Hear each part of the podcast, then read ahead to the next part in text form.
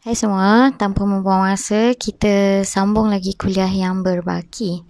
Okey, se- sebenarnya saya ada buat perancangan untuk kuliahkan tentang undang-undang laut sebelum pihak uh, JUPEM memberikan perkongsian tentang bagaimana persepadanan laut dibahagikan namun disebabkan oleh kekangan dari pada penceramah jadi tak apalah kita teruskan uh, kuliah nanti kalau katalah jumpa akan boleh beri bagi talk saya akan uh, kongsikan kepada awak untuk uh, ilmu tambahan lah sebab mungkin waktu tu dah habis waktu kuliah baiklah uh, berkenaan tentang uh, convention undang-undang laut ataupun UNCLOS serta negara-negara yang mempunyai tuntutan maritim di Laut Cina Selatan.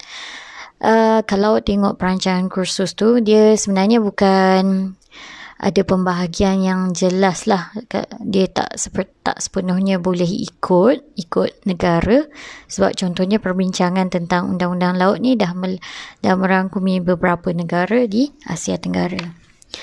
Baiklah, sebelum saya jelaskan tentang apa itu undang-undang laut, uh, kalau di kalau katalah ya awak sedang sedang bawa kereta awak, awak tengah berjalan-jalan.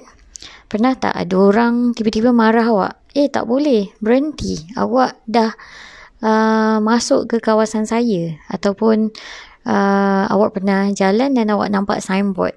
Jika anda menceroboh kawasan ini anda akan uh, berisiko untuk ditembak. Uh, ekstrim sangat contoh tu tapi saya rasa ada awak semua ada pengalaman tu lah apa maksud uh, contoh tersebut?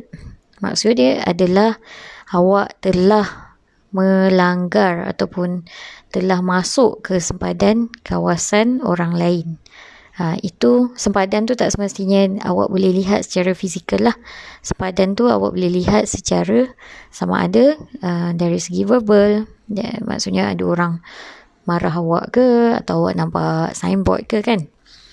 Okay itu contoh.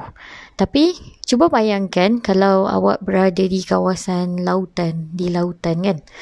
Contoh mungkin awak ni seorang pelayar lah ataupun bayangkan awak ni sebenarnya awak ada kapal laut sendiri. Ha, terlebih kaya kan awak ada kapal laut sendiri. Jadi awak nak menjelajah. Awak boleh bayangkan tak kalau awak macam mana awak nak tahu sempadan dia? Macam mana awak tahu bahawa awak dah masuk ke kawasan yang awak dah, dah menceroboh ke kawasan negara lain dan awak menghadapi risiko bahaya disebabkan oleh pencerobohan yang awak tidak tahu bagaimana sempadannya. Okey, kalau di lautan biasanya uh, kapten kapal lah yang tahu uh, ni dah masuk ke perairan mana ataupun uh, apa risiko-risiko yang mungkin dihadapi jika mereka ti- uh, tidak masuk ke sesuatu negara. Uh, okay, contohnya macam ada perkongsian. Um, uh, okay, suami saya dia seorang uh, juru ukur di laut lah. Dia kerja oil and gas. Um, dia berkongsi pengalaman beliau lah. Kalau katalah uh, kapal yang ada projek um, oil and gas tu nak melakukan projek dia, projek mereka tu, um, katalah lalu di lalu di perairan yang berlaku pertikaian ataupun pegaud per, perebutan uh, kawasan kan uh, biasanya kapal tersebut ada uh, ada bawa apa dipanggil? Kalau kat darat dipanggil guardman lah macam pak pak guard lah. Kalau di lautan dia macam ada bawa um, ada so, ada beberapa orang yang dilengkapi dengan senjata untuk menjaga keselamatan mereka lah kalau jika berlaku serangan. Um, tapi biasanya kapten kapal tu akan alert lah mana kawasan-kawasan yang berbahaya.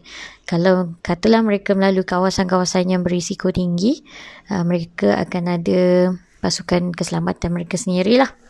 Okay. Uh, baiklah, apa itu UNCLOS dan bagi un, disebabkan perkara-perkara inilah sebenarnya undang-undang lautan di laut tu sendiri pun ada undang-undang bukan sahaja di daratan iaitu dipanggil Convention Undang-Undang Laut. Um, okay, convention ni terwujud disebabkan oleh adanya pertikaian, pergaduhan, perebutan sumber di kawasan lautan. Okay, UNCLOS ni sering dirujuk sebagai perlembagaan untuk lautan. Yang mana dia um, ia adalah satu kerangka undang-undang yang, yang mempunyai pemantauan dari segi aktiviti-aktiviti yang dijalankan di lautan ataupun uh, termasuk juga pemuliharaan dan penggunaan sumber secara lestari di lautan. Okey, UNCLOS ni dia uh, UNCLOS ni juga bertujuan untuk menyeimbangkan hak dan kewajiban negara-negara di pesisir pantai dengan negara-negara lain. Uh, undang-undang ini mengandungi peruntukan yang berkaitan dengan hak-hak negara dalam keadaan yang sangat-sangat khusus seperti negara-negara yang dikelilingi Maksudnya ada negara-negara ni dia tak dapat pembahagian sumber lautan sebab uh, negara tu dia berada di tengah-tengah. Dia tak dikelilingi oleh lautan. Dengan kata lain negara ni di, dikelilingi oleh daratan lah. Manakala ada istilah-istilah penting yang berkaitan dengan um, penyelesaian perselisihan secara damai dalam peruntukan undang-undang ni. Okey. Dalam UNCLOS, ejaannya U-N-C-L-O-S ya. UNCLOS ni um, uh, apa stand for apa apa ringkasan untuk apa kan okey UNCLOS ni adalah akronim bagi United Nations Convention for the Law of the Sea maksud dia adalah um, United Nations Pertubuhan Bangsa-Bangsa Bersatu Convention Pertubuhan Bangsa-Bangsa Bersatu bagi perlembagaan lautan. Okey, dalam UNCLOS, ianya juga memperuntukkan pencegahan, pengurangan dan kawalan pencemaran terhadap persekitaran marine. UNCLOS ni dia membahagikan undang-undang mereka ni kepada beberapa zon. Okey, ada dipanggil contiguous contiguous zone, uh, exclusive economic zone dan juga continental uh, chef. Okey. Uh, setiap pembahagian uh, kawasan ni saya akan bagi uh, bagi gambar lah untuk pembahagian zon ini.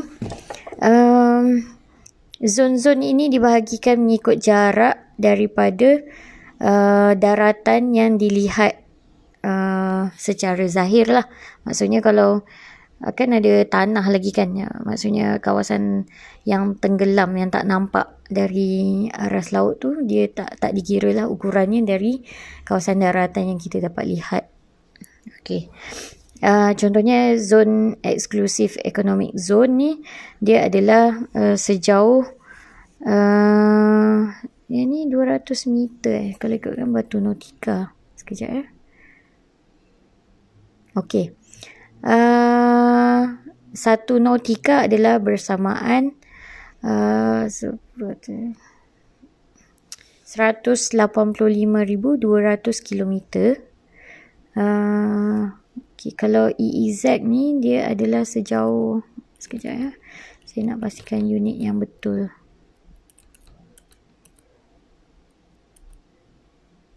Okey, uh, zon uh, ekonomik ni Exclusive Economic Zone ni adalah sejauh 200 batu nautika dari daratan ke paras ke ke laut ke tengah laut kan.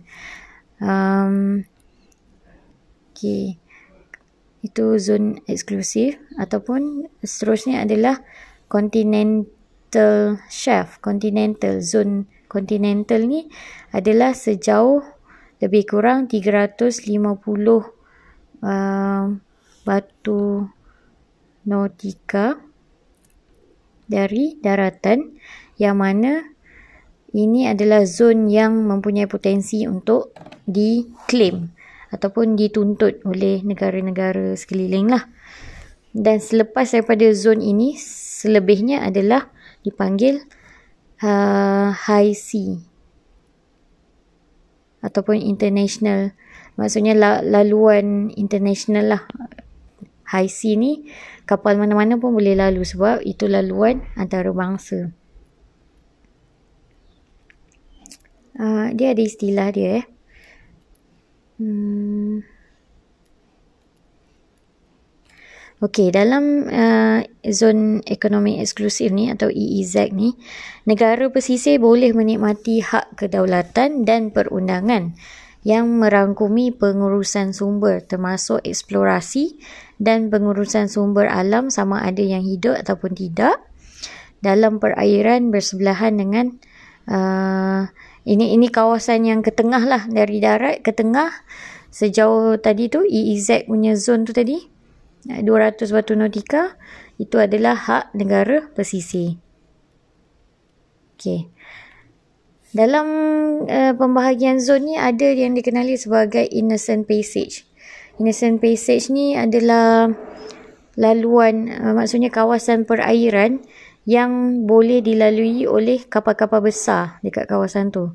Dia sama dia, dia dekat kawasan high sea tadi tu lah yang saya cakap selepas daripada ke tengah lagi daripada uh, continental selepas zon continental yang mana kawasan ini uh, boleh dilalui oleh mana-mana kapal selagi uh, tidak melanggar apa yang diperuntukkan dalam uh, undang-undang laut UNCLOS ini. Okey, apa benda yang boleh dibuat dekat kawasan itu adalah mengambil kira ketenteraman maksudnya tiada uh, maksudnya kapal tu dia tak ada uh, tak ada persepsi yang buruk lah terhadap kapal tersebut. Dia melakukan kerja untuk tujuan kerja uh, tidak mempunyai sebarang prejudis dari segi uh, keamanan. Contohnya dia tak ada uh, bawa ancaman kepada negara-negara yang punyai daulat di kawasan yang telah diperuntukkan. Allah ada kerja-kerja pembinaan pulaknya.